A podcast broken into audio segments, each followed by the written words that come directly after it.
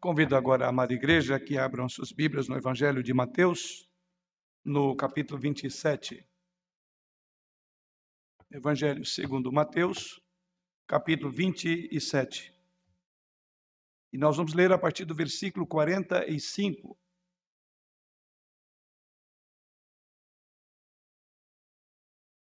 Evangelho segundo Mateus, capítulo 27, iniciando do verso de número 45 e 5.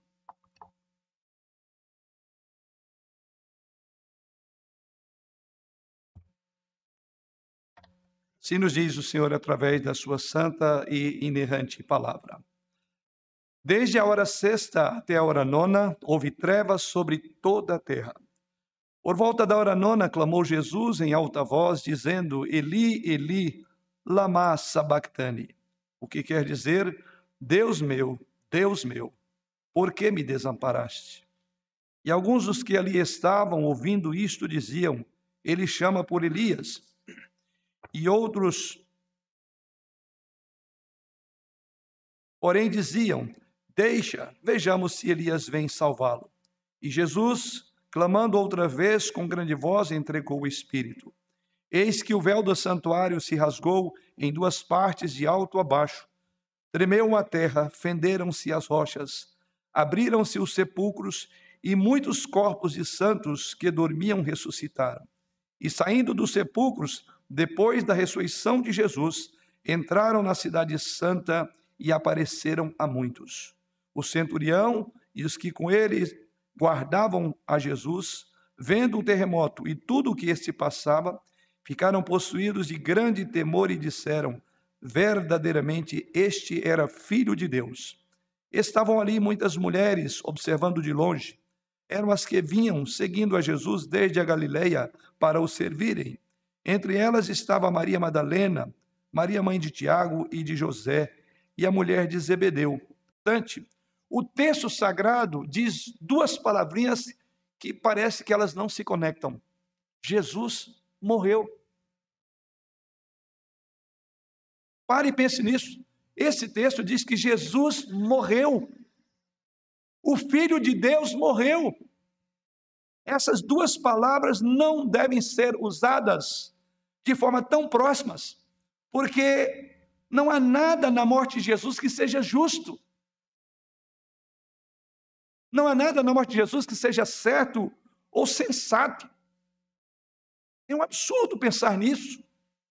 No entanto, é isso que torna a morte de Jesus Cristo central para aquilo que a Bíblia chama de boas novas. Essa quase que contradição de termo, é isso que nos choca, que essa escritura chama de boas novas. A injustiça chocante e o escândalo total do evangelho é que a morte imerecida de Jesus cria uma graça imerecida para nós. Grave isso. A morte imerecida de Jesus cria uma graça imerecida para mim e para você. Nós vamos pensar sobre exatamente a morte de Jesus. Duas expressões que no momento parecem não combinar. Jesus morreu. Então, quando nós falamos sobre a morte de Jesus, duas emoções devem pulsar no nosso coração. Por um lado, horror, e por outra, esperança. Falar que Jesus morreu, essas duas forças, essas duas comoções devem bater no nosso coração. É chocante, é espantoso, é horrível e ao mesmo tempo é esperançoso falar que ele morreu. Horror, porque este evento é tão trágico mas esperança, porque este evento cria o caminho do perdão, cria uma graça imerecida, assim como imerecida foi a sua morte. Esses são os aspectos chocantes que a Bíblia chama isso de boas novas. Então convido você esta noite para junto olharmos para o que está acontecendo nesta narrativa que trata da morte de Jesus Cristo o contexto dessa passagem, para que você tenha uma ideia aonde começamos a meditação essa noite, é que até aqui Jesus Cristo foi traído por Judas, ele foi acusado injustamente pelos líderes religiosos, ele foi levado a Pilatos num processo dos mais absurdos, ele foi trocado por um criminoso, ele foi açoitado de uma forma severa, ele foi escarnecido impiedosamente pelos soldados romanos, e ele foi forçado a carregar a sua cruz, chegando ao ponto da exaustão que ele não conseguiu. E alguém chegou com ela até esse local chamado lugar da caveira ou Calvário. Este dia é comumente chamado de Sexta-feira Santa. E Jesus, provavelmente, é crucificado entre as nove horas até as quinze horas. Das nove horas, melhor, até ao meio-dia. Foi o período da crucificação. E é a partir desse dia que nós aprendemos várias coisas sobre a graça de Deus na morte imerecida de Jesus. Vamos pensar sobre isso, buscando mais uma vez a direção do Senhor. Pai, nesta hora nós estamos diante da tua palavra, do Evangelho da Graça, da boa nova, de que ele morreu, sendo nós ainda pecadores. Pai, ajude-nos pelo teu Santo Espírito a entrar nessa cena do Calvário nesta noite. E assim como aquelas mulheres, observarmos atento tudo o que se passa aqui. O Senhor está falando para nós, o que o Senhor quer nos ensinar com tudo aquilo que vamos olhar para essa passagem essa noite. E que os nossos corações te amem mais e mais, depois de descortinar essa cena do Calvário diante dos nossos olhos essa noite. Em Cristo nós oramos. Amém.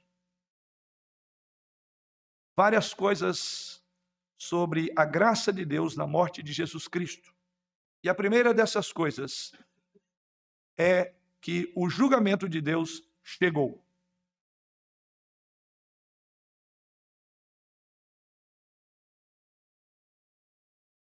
É a primeira verdade com a qual nós deparamos no texto, que o julgamento de Deus havia chegado. A cena, diz o texto, no versículo 45, desde a hora sexta até a hora nona, houve trevas sobre toda a terra. A cena agora se escurece. O sol se nega a brilhar. E o versículo 45 nos diz que desde a hora sexta até a hora nona, houve trevas sobre toda a terra. A crucificação começa às nove horas da manhã. Ao meio-dia, hora sexta, o sol nega o seu brilho. Há um apagão, há um eclipse. O mundo se escurece. E essa escuridão toma um período de três horas, que vai do meio-dia até as três da tarde. E é exatamente assim que o evangelista Mateus nos coloca diante da cena da crucificação de Jesus Cristo. Houve escuridão do meio-dia até as 15 horas que era a parte mais brilhante do dia. E a questão é: qual é o ponto aqui? O que aprendemos aqui? Isso está já na nossa primeira observação. Há um julgamento de Deus. O julgamento de Deus havia chegado. Alguns sugerem, irmãos, que essa escuridão, que essa luz que se apagou, ou trevas sobre toda a terra, dizem alguns que isso significava que Deus estava, por assim dizer, tentando esconder ou cobrir o sofrimento de Jesus Cristo. No entanto, eu acho que é exatamente o oposto. Para aqueles que acham assim, penso diferente, e vamos olhar isso nas Escrituras. Deus, na verdade, está fazendo uma declaração pública sobre o julgamento divino. Dois exemplos dos muitos que poderíamos citar, posso colocar aqui, Êxodo, capítulo 10, verso 21 e 22 é dito lá, Êxodo 10, 21 e 22. Então disse o Senhor a Moisés: Estende a mão para o céu, e virão trevas sobre a terra do Egito, trevas que se possam apalpar. Estendeu, pois, Moisés a mão para o céu, e houve trevas espessas sobre toda a terra do Egito por três dias.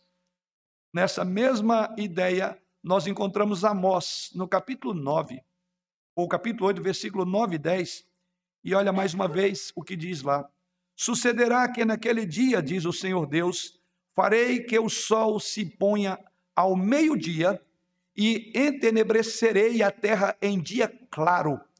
Converterei as vossas festas em luto e todos os vossos cânticos em lamentações. Porei pano de saco sobre todos os lombos e calva sobre todas as cabeças, e farei que isso seja como luto por filho único, luto cujo fim será como dia de amargura. A escuridão, nessas duas passagens, ela equivale ao julgamento de Deus. E a escuridão que se dá no texto que olhamos essa noite, desde a hora sexta até a hora nona, é exatamente a nossa primeira reflexão. Chegou o momento de Deus julgar o pecado.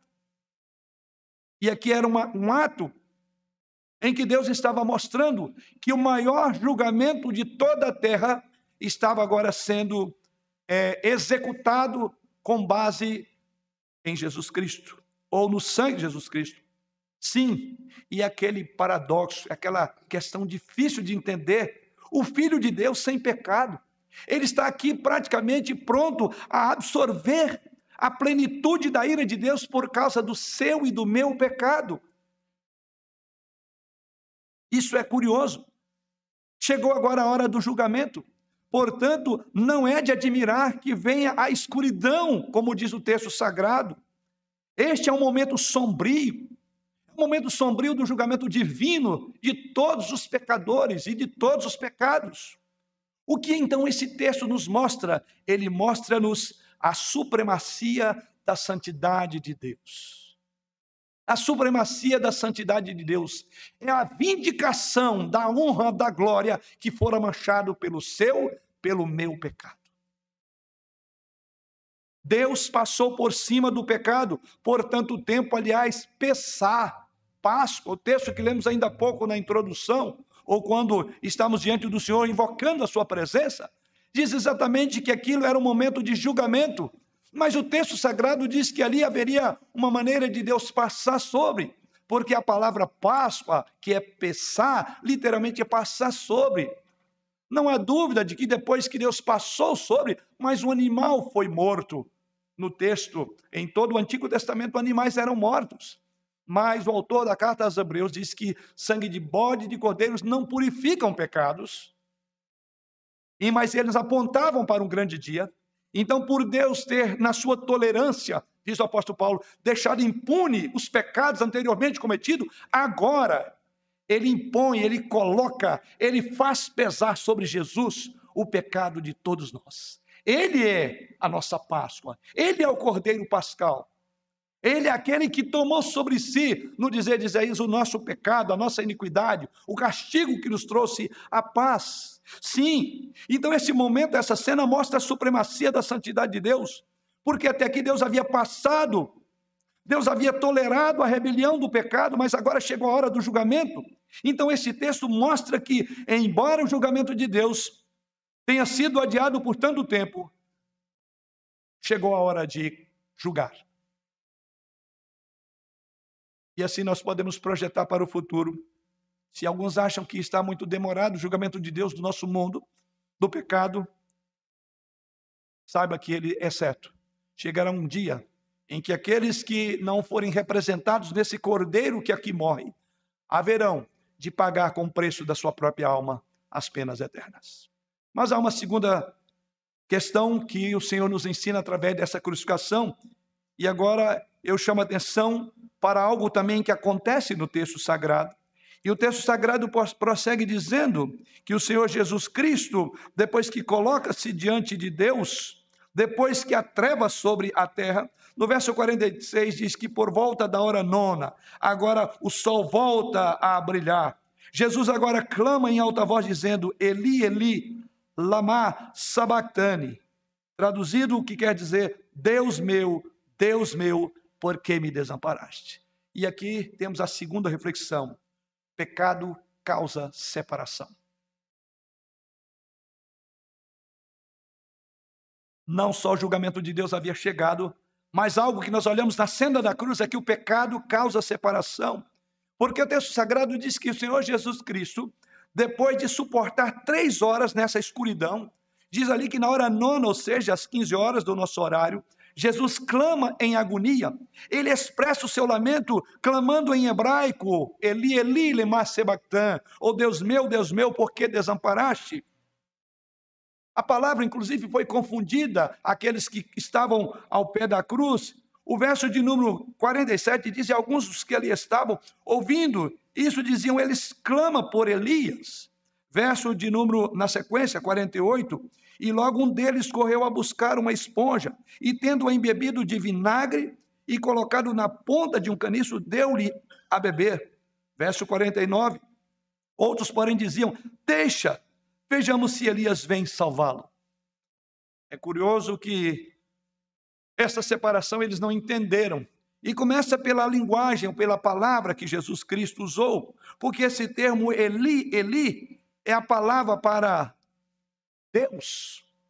Soa como Elias. E aqui eles confundiram Eli com Elias. E diz o texto sagrado que ele então estava clamando pelo profeta Elias. Algumas pessoas pensavam que ele estava realmente clamando por aquele grande profeta. Isso está no verso 47. O texto sagrado, quando você olha lá para Malaquias, no capítulo 4, versículos 5 e 6, havia mesmo uma crença, conforme Malaquias 4, 5 e 6, que seriam os últimos, último parágrafo do livro do Antigo Testamento, que indicava que Elias retornaria ao grande e terrível dia do Senhor. E eles então confundiram: será que chegou aquele grande e terrível dia do Senhor? E que Elias disse. Portanto, uma pessoa, diz o texto sagrado, correu para pegar algo para Jesus beber, verso 49. E o verso 49 ainda diz que outros queriam esperar para ver o que aconteceria e disseram aí: Deixa, vejamos ver, vejamos se Elias vem salvá-lo. Ou seja, mesmo no final, Jesus não é totalmente compreendido. Eles perdem o ponto naquele momento. Estavam lá naquela cena e não entenderam. Então, o que significa a expressão que o próprio Jesus profere do seu coração? Desamparado. Deus meu, Deus meu, por que me desamparaste? Jesus está desamparado pelo Pai. O primeiro paradoxo é que Jesus morre. O segundo é que o pai desampara um filho. É isso que Jesus Cristo coloca no texto sagrado. Essa é a expressão que ele usa do seu coração, do seu interior. Por que me desamparaste? Verso final do verso 46. Jesus, na hora mais sombria da sua vida terrena, cita uma passagem que ressoa como a sua experiência pessoal. A palavra desamparado também pode ser traduzida como abandonado, significa ser deixado para trás ou desertar, ou deserdar, melhor dizendo. Em Mateus, no capítulo 11, versículo 27, isso então choca porque lá em 11 27, nesse mesmo livro, Jesus Cristo diz assim: Ninguém conhece o filho senão o pai, e ninguém conhece o pai senão o filho, então, isso mostra nesse texto que havia um nível de intimidade aqui especial e poderoso e profundo. É pai e filho. E essa expressão contrasta muito com aquilo que lemos agora. Sim, esse que conhecia o pai na intimidade, e ele era conhecido na intimidade do pai, o texto sagrado diz que ele agora é abandonado pelo pai. E neste momento, Jesus Cristo sente a presença do Pai como que partindo, ele está sendo deserdado, ele está sendo deixado de lado, ele está sendo deixado para trás. Então temos que reconhecer aqui um nível de mistério nessa declaração, ou seja, não há como aprofundar mais o que significa isto, mas Mateus não escreve isso para nos para nós entendermos o que significava, mas para identificar claramente que havia uma realidade de uma profunda separação. É isso, basta. Há uma separação daquele a quem Deus tanto amou, o seu filho, Jesus Cristo. A fé de Jesus não estava vacilando aqui quando ele faz esse clamor. Em vez disso, ele está reconhecendo a dor da separação, o quão duro era separar do Pai, o quão duro é não ser amado mais pelo Pai, ele está experimentando as consequências reais e os efeitos do pecado, porque a separação é a consequência imediata do pecado. Isso vimos na parte da manhã. Adão e Eva experimentaram isso depois que pecaram e tomaram consciência da sua nudez. E isso, inclusive, trouxe vergonha. Gênesis, capítulo 3, versículo 7. É dito que quando Deus veio a eles no jardim, eles se esconderam. E em Gênesis 3, versículo 10, lemos: E ele respondeu: Ouvi a tua voz no jardim, porque estava nu, tive medo e me escondi. E como parte do seu julgamento, Adão e Eva agora são banidos do jardim. E lá no versículo 23 e 24 prossegue dizendo: O Senhor Deus, por isso, o lançou fora do jardim do Éden. E expulso o homem, colocou querubins ao oriente do jardim do Éden. Mas o apóstolo Paulo também reflete sobre essa condição do ponto de vista espiritual, quando ele descreve a condição humana como alguém separado, afastado de Deus. E assim, o apóstolo Paulo, em Efésios 2, verso 11 e 12, diz assim: Portanto, lembrai-vos de que outrora, vós, gentios na carne, chamados incircuncisão por aqueles que se intitulam circuncisos, na carne por mãos humanas. Naquele tempo, veja o que Paulo diz, estáveis sem Cristo, olha a palavrinha, separados da comunidade de Israel e estranho às alianças da promessa, não tendo esperança e sem Deus no mundo. Sim, é exatamente tudo isso que essas passagens diz que Jesus experimenta. Jesus Cristo agora experimenta as consequências do pecado. Ele absorve o desfavor, ou melhor, a ira de Deus. Ele abraça as consequências do pecado, que é separação. E é por isso então que Paulo diz que ele se fez pecado por nós, ainda que não tenha pecado. Jesus incorporou tudo o que há de errado com o pecado. Ele experimentou todas as consequências do pecado, que foi a terrível e agonizante separação do Pai. Isso está na expressão por que me desamparastes no final do verso 46 que estamos a olhar. Mas se você vê a cruz como a intercessão da santidade de Deus e o seu amor, ou a união de sua justiça e justificação, conforme Paulo afirma em Romanos 3, 26, quando ele diz: Para ele mesmo, Jesus Cristo, ser justo e o justificador daqueles que têm fé em Jesus. Se é assim que você vê, então este momento não é apenas compreendido em que ele foi separado, eu diria que esse momento é amado e cantado. Por isso que eu falei que existem vários paradoxos nesse texto. Nós amamos, é difícil dizer isso, porque ele foi abandonado. Porque esse é o resultado imediato do nosso pecado, separação de Deus. E é por isso que Paulo dizia, ele tomou sobre si isto. Perfeito. Fez tudo o que eu e você precisamos fazer para sermos reconciliados com Deus. Mas antes da reconciliação tem abandono, separação, tem justiça, tem julgamento. Só depois do julgamento é que agora podemos voltar à presença de Deus por meio do Cordeiro que nos traz de volta para além da cruz. Então, é um momento a ser amado, cantado, pregado com grande esperança. Esse texto então nos mostra que esse ponto da morte de Jesus Cristo é para ele experimentar a separação final que o pecado causou e assim tomar o lugar daqueles que confiam nele. Isso é central para a promessa que acontece em Jesus Cristo, é que essa separação ela é conquistada. Ninguém que ao ser abandonado por Deus poderia voltar, mas ele conquista a própria separação. A separação não foi para sempre mas a separação de sempre da nossa alma ele levou sobre si, que é outro aspecto difícil de entender. Jesus tomou sobre si todas as agrúrias do pecado que a alma de cada um de nós merecia. Não dá para entender isso. Por isso tinha que ser perfeito Deus e perfeito homem. Só Deus para resistir à ira do próprio Deus. E só um homem que poderia representar-nos diante desse Deus. Isso é o mistério da cruz. O Emanuel estava lá, mas abandonado do favor de Deus, mas com a ira do Deus Pai presente, julgando você e a mim ali. Você então entende isso? porque me desamparaste. É a afirmação de Jesus Cristo.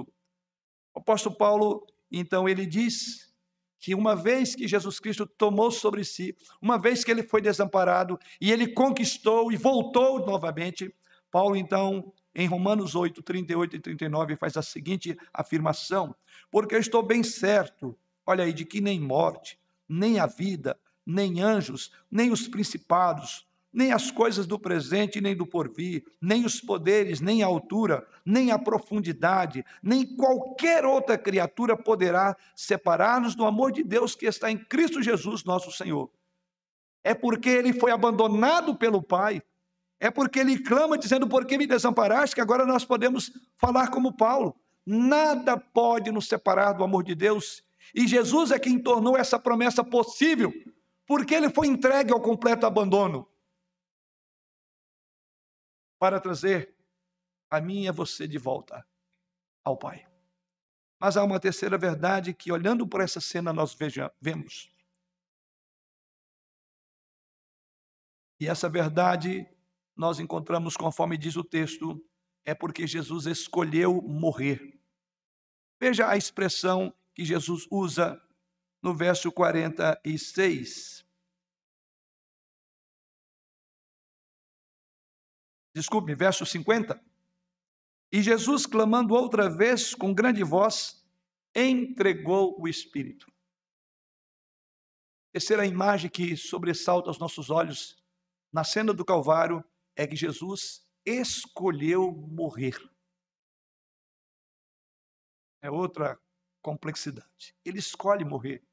Alguém entre vida e morte, alguém aqui preferiria morrer? Você escolhe morrer? Não. Jamais. Ele escolhe. Ele vai na contramão de tudo que se espera. Ele escolhe morrer. Mas onde é que está escrito isso? Veja a expressão do verso 50. Entregou o Espírito. Ele diz: Eu dou a minha vida e reassumo de volta. Ninguém tira de mim.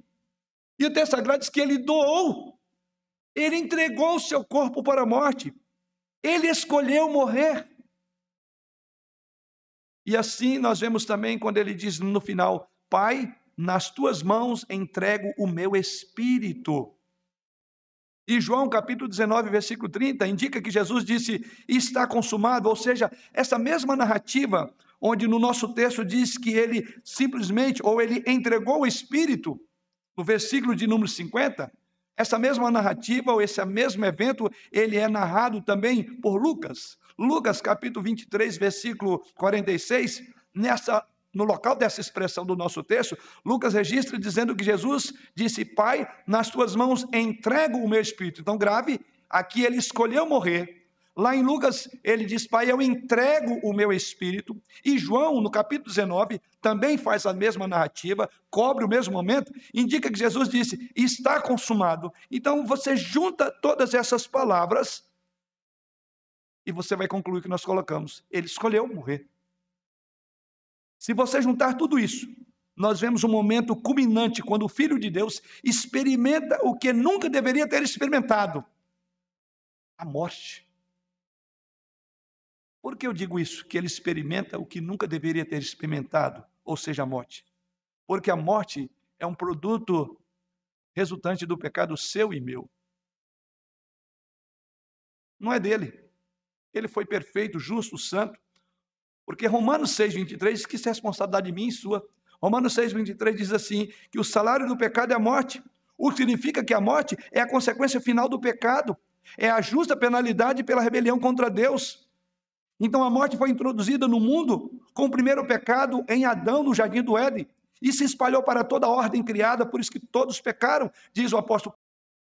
O mundo se afastou de Deus, Romanos 5,12, Paulo conclui então dizendo: Portanto, assim como por um só homem entrou o pecado no mundo e pelo pecado a morte, assim também a morte passou a todos os homens, porque todos pecaram.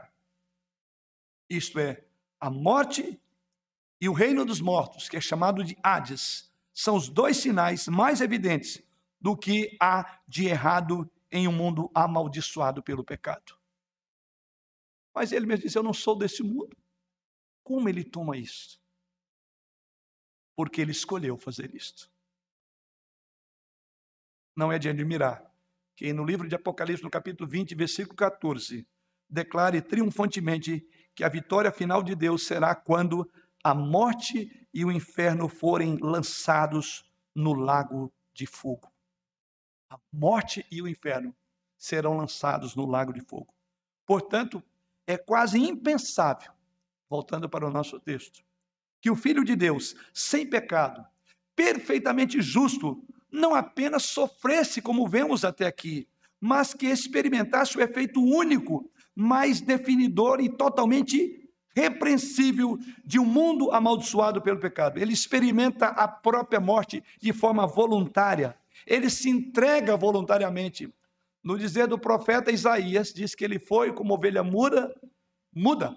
Ele não abriu a sua boca perante os seus tosquiadores. Você entende isso? Afinal, a morte, ela é um emblema mais claro, mais horrível do que está errado com o mundo. E o texto sagrado diz que o Filho de Deus experimentou o que há de mais terrível no mundo, a morte. E ele experimentou pessoal e voluntariamente. Mas é igualmente notável o fato de que Jesus Cristo experimentou de forma voluntária. O texto de Mateus, em particular, faz questão de dizer que Jesus Cristo entregou o seu espírito, que é a linguagem de Mateus no versículo 50 da passagem, Mateus, ao registrar que Jesus Cristo, de forma corajosa intencional, enfrentou a morte, algo que ele diz um pouco antes do versículo ainda de número 50, clamando outra vez com grande voz. Algo curioso aqui. A ideia é que Jesus fez isso de uma forma forte, contundente. O que Mateus quer colocar com isso é que Jesus ele atacou a morte no seu eixo. Ele matou a morte.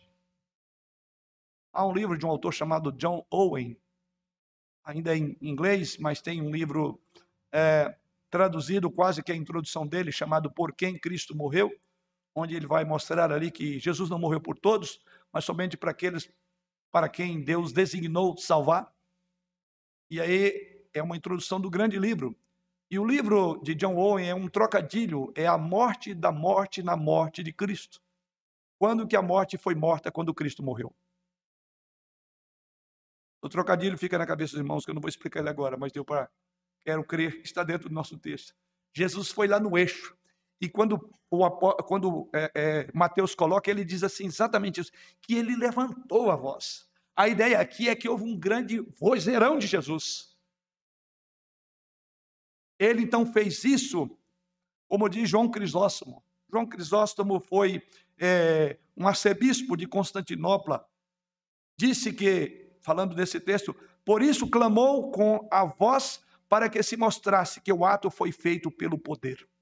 Ou seja, ele dominou a morte.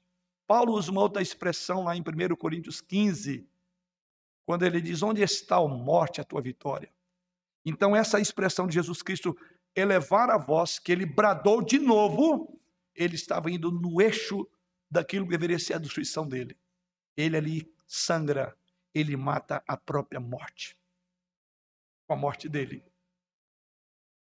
Sua morte não é um momento de derrota. De manhã celebramos exatamente que ele passou por isso e venceu a morte.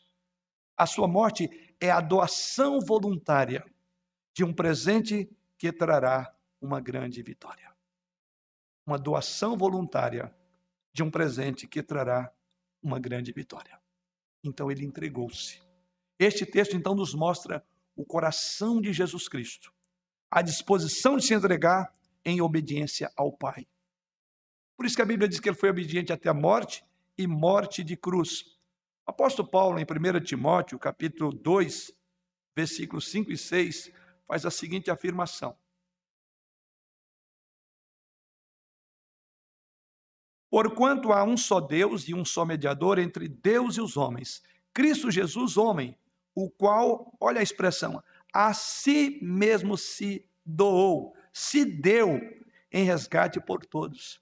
Paulo interpretou o que nós estamos vendo agora, por isso que essa interpretação que estou colocando não é minha da Bíblia, É porque o próprio Paulo diz que ele se deu a si mesmo, ele se entregou. Que é a nossa terceira reflexão, ele doou.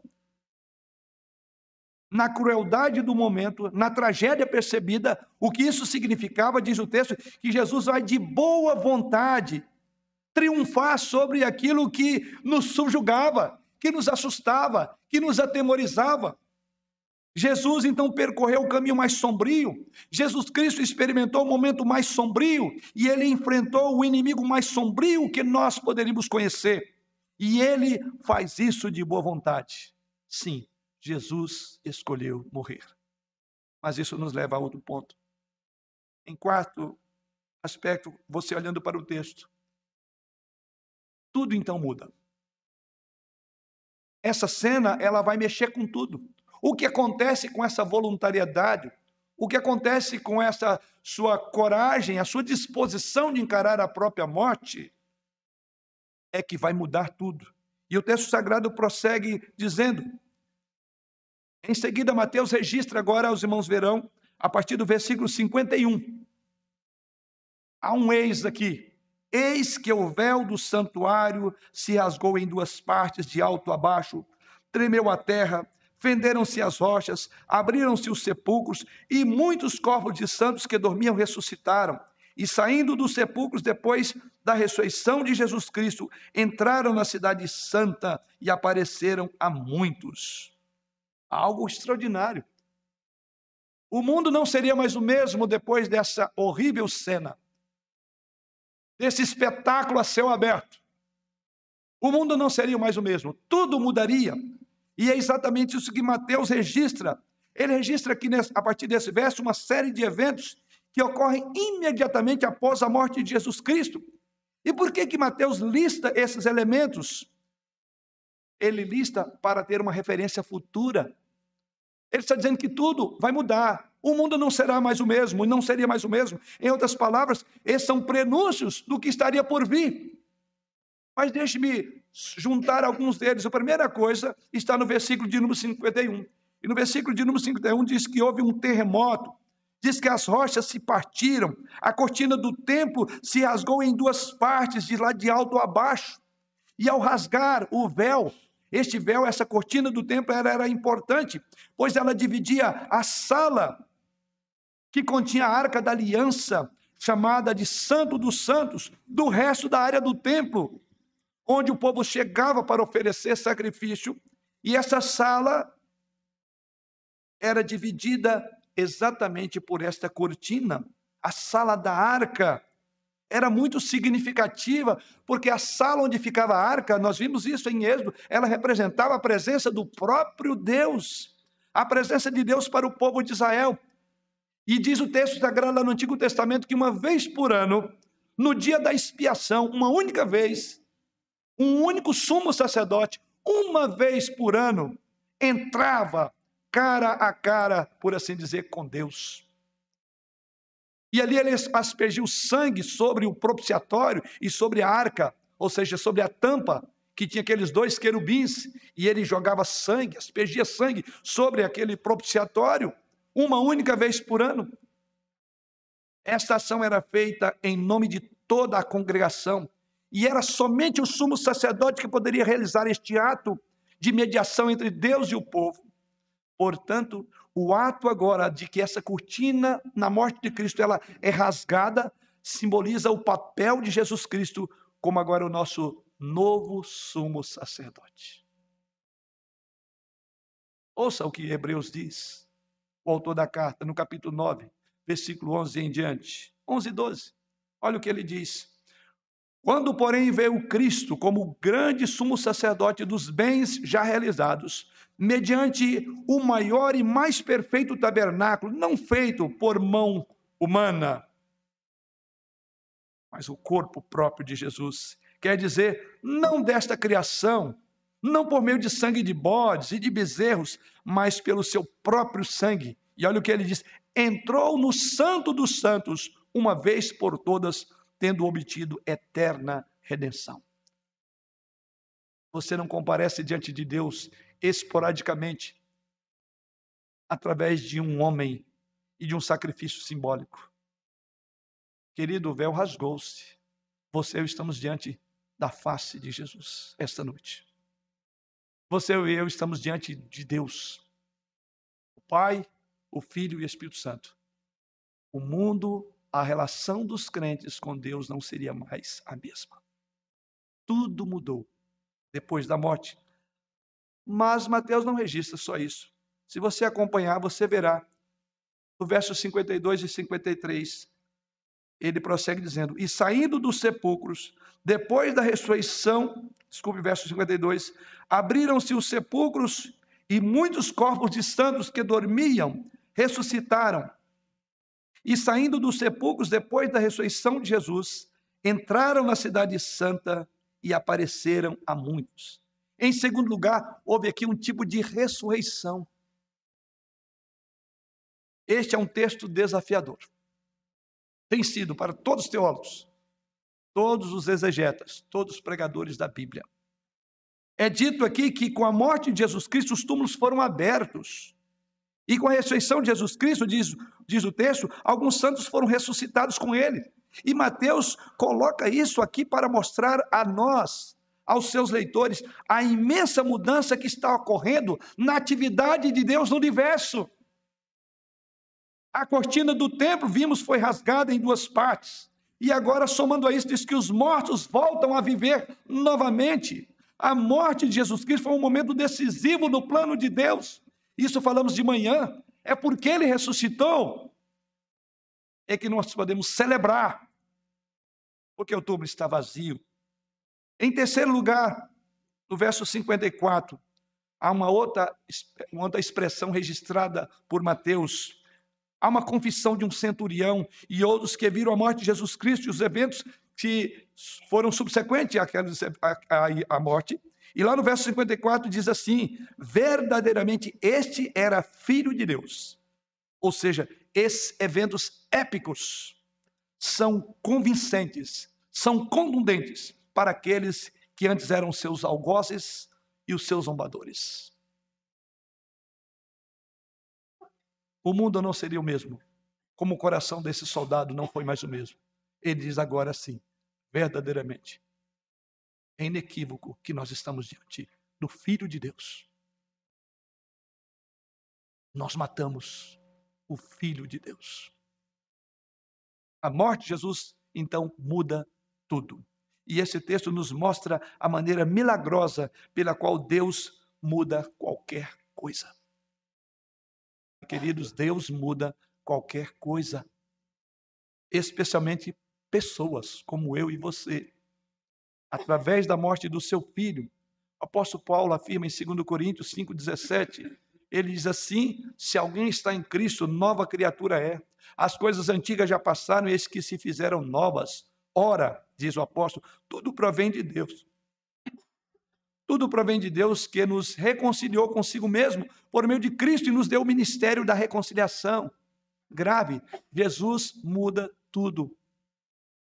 Não há vida, não há coração que seja tão incrédulo. Não há um cônjuge que seja tão duro que Deus não possa mudar. Jesus muda tudo, creia nisso. E trabalhe com essa perspectiva.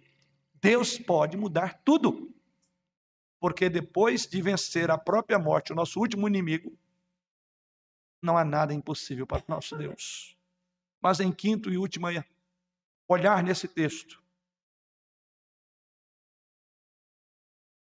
esse texto termina falando de algo ainda mais que está por vir. Ou seja, isso não seria tudo. Esses sinais se combinam para adicionar um volume a um contexto futuro ao que está acontecendo ali no Gólgota, ao rasgar a cortina do templo, ao ver o terremoto, a abertura dos túmulos, a confissão do centurião romano. Isso nos dá uma imagem da importância daquele momento e ele é um marcador do que está por vir. Mateus então encerra essa sessão das Escrituras, começando a nos apresentar alguns elementos chaves que se tornará a história da ressurreição. Porque está no pacote, por assim dizer. É um contexto só. Por isso que li o texto todo para os irmãos. Então nós temos aqui, eu diria, uma vantagem de olhar por antecipação, que Mateus não termina a sua narrativa aí. Quando você observa, por exemplo, o versículo 55, diz o texto sagrado que estavam ali algumas mulheres. É assim que inicia o verso 55. E essas mulheres estavam observando. Essas mulheres, elas faziam parte do ministério de Jesus Cristo. Elas seguiram a Jesus Cristo desde a Galileia e estiveram presentes em sua crucificação. E aqui são listadas três mulheres. A primeira delas é dito aí Maria Madalena. Essa Maria Madalena é uma mulher que Jesus libertou de uma possessão demoníaca. Isso está lá em Lucas 8, versículo de número 2. Depois vem aí Maria, a mãe de Tiago e José, ou a mãe de Jesus, ou a esposa também de Cleopas, que é outras Marias que estão no texto. Essas aí, inclusive, essa Cleopas é aquela que perguntou se poderia ter os seus filhos, ou se os seus filhos poderiam sentar à direita e à esquerda de Jesus, está lá em Mateus 20, versículo 21 e 20, 20 e 21. Essas mulheres estão aqui, sem dúvida, sofrendo com a morte de Jesus Cristo. E elas se tornarão agora personagens de destaque na ressurreição deles. Ela acompanha a morte, acompanhou o ministério, acompanhou a morte e elas veriam a ressurreição. Mateus as insere para demonstrar a sua fidelidade. Porque aqui fica uma pergunta: onde estão os outros discípulos? Essas mulheres estavam lá. E como um contexto do que está por vir, finalmente chegamos ao sepultamento de Jesus Cristo por José de Arimateia. Isso está na narrativa dos versos 57 até o verso de número 61. E Mateus prossegue nesses versículos, porque Mateus quer que você e eu veja que Jesus está realmente sepultado no túmulo, em um túmulo que já fora profetizado, que designaram-lhe a sua morte entre os perversos, mas com o justo esteve na morte. Ou seja, esse tipo de morte, a vítima era colocada como no monte, num lixo. É importante porque as vítimas crucificadas eram deixadas na cruz ou jogadas em um lixo. Mas Jesus foi sepultado e uma grande pedra foi rolada, diz o texto, sobre a entrada do túmulo, porque não é uma morte de um qualquer. As suas pernas não seriam quebradas, e há uma promessa lá em Isaías. Todos esses detalhes estão aqui para completar a cena da morte de Jesus Cristo para preparar o cenário para o que virá três dias depois. E em três dias depois a resposta é: a sua morte não foi o fim. Jesus ressuscitou. E eu termino aqui com que nós pregamos de manhã. Ele ressuscitou. Para concluir, portanto, existem apenas duas maneiras de ver Jesus. Hoje de manhã falei do Adão, morte, transgressão. E falei de Jesus, vida, e santificação. E mais uma vez eu quero levar você a pensar: isso não tem outra maneira. Existem apenas duas maneiras de ver Jesus nessa noite. E as duas maneiras de vê-lo no futuro. Ou você o vê como seu Salvador, que tirou o seu pecado, ou você o verá como seu juiz, ou como juiz, cuja ira sobre o seu pecado, o pecado que ainda você carrega, a ira dele será colocada em você. Ele foi o único que suportou a ira de Deus. Ele foi o único que suportou o abandono de Deus em seu lugar. Mas se você o abandona aqui e agora, você será abandonado eternamente por ele. Ele é o único, o único, o único que pode conduzir a Deus. Sem separação mais, sem morte. Ele é o único que venceu a morte. Creia nele. Receba o Senhor Jesus como seu Senhor, como seu Salvador. Ou você o vê como aquele que comprou em sua redenção nesse alto custo, ou aquele que virá como juiz para julgá-lo. E aquele que ele disser, longe de mim, longe estará para sempre. Não há uma segunda chance. Hoje é o dia oportuno. Esse é o momento de você olhar e ajoelhar ao pé da cruz, enxergá-la conforme olhamos para esta passagem essa noite. As palavras morte e Jesus nunca deveriam ser juntadas. O pecado causou isto. Seu pecado causou isto. Mas a morte de Jesus Cristo prepara o cenário para a sua salvação. para que você saiba que a morte de Jesus Cristo por você, ela é total e eternamente uma maneira de Deus perdoar esse seu pecado. Creia no Senhor Jesus. Do contrário, esta pedra, diz as Escrituras, a pedra de tropeço para alguns, será também a pedra que cairá e ninguém poderá mais tirar. É o seu julgamento eterno. Veio como um cordeiro, assumiu o seu e o meu lugar. Mas na segunda vez ele não virá com cajado, ele virá com um cetro para julgar o mundo com justiça. A ele seja dada a glória. Amém.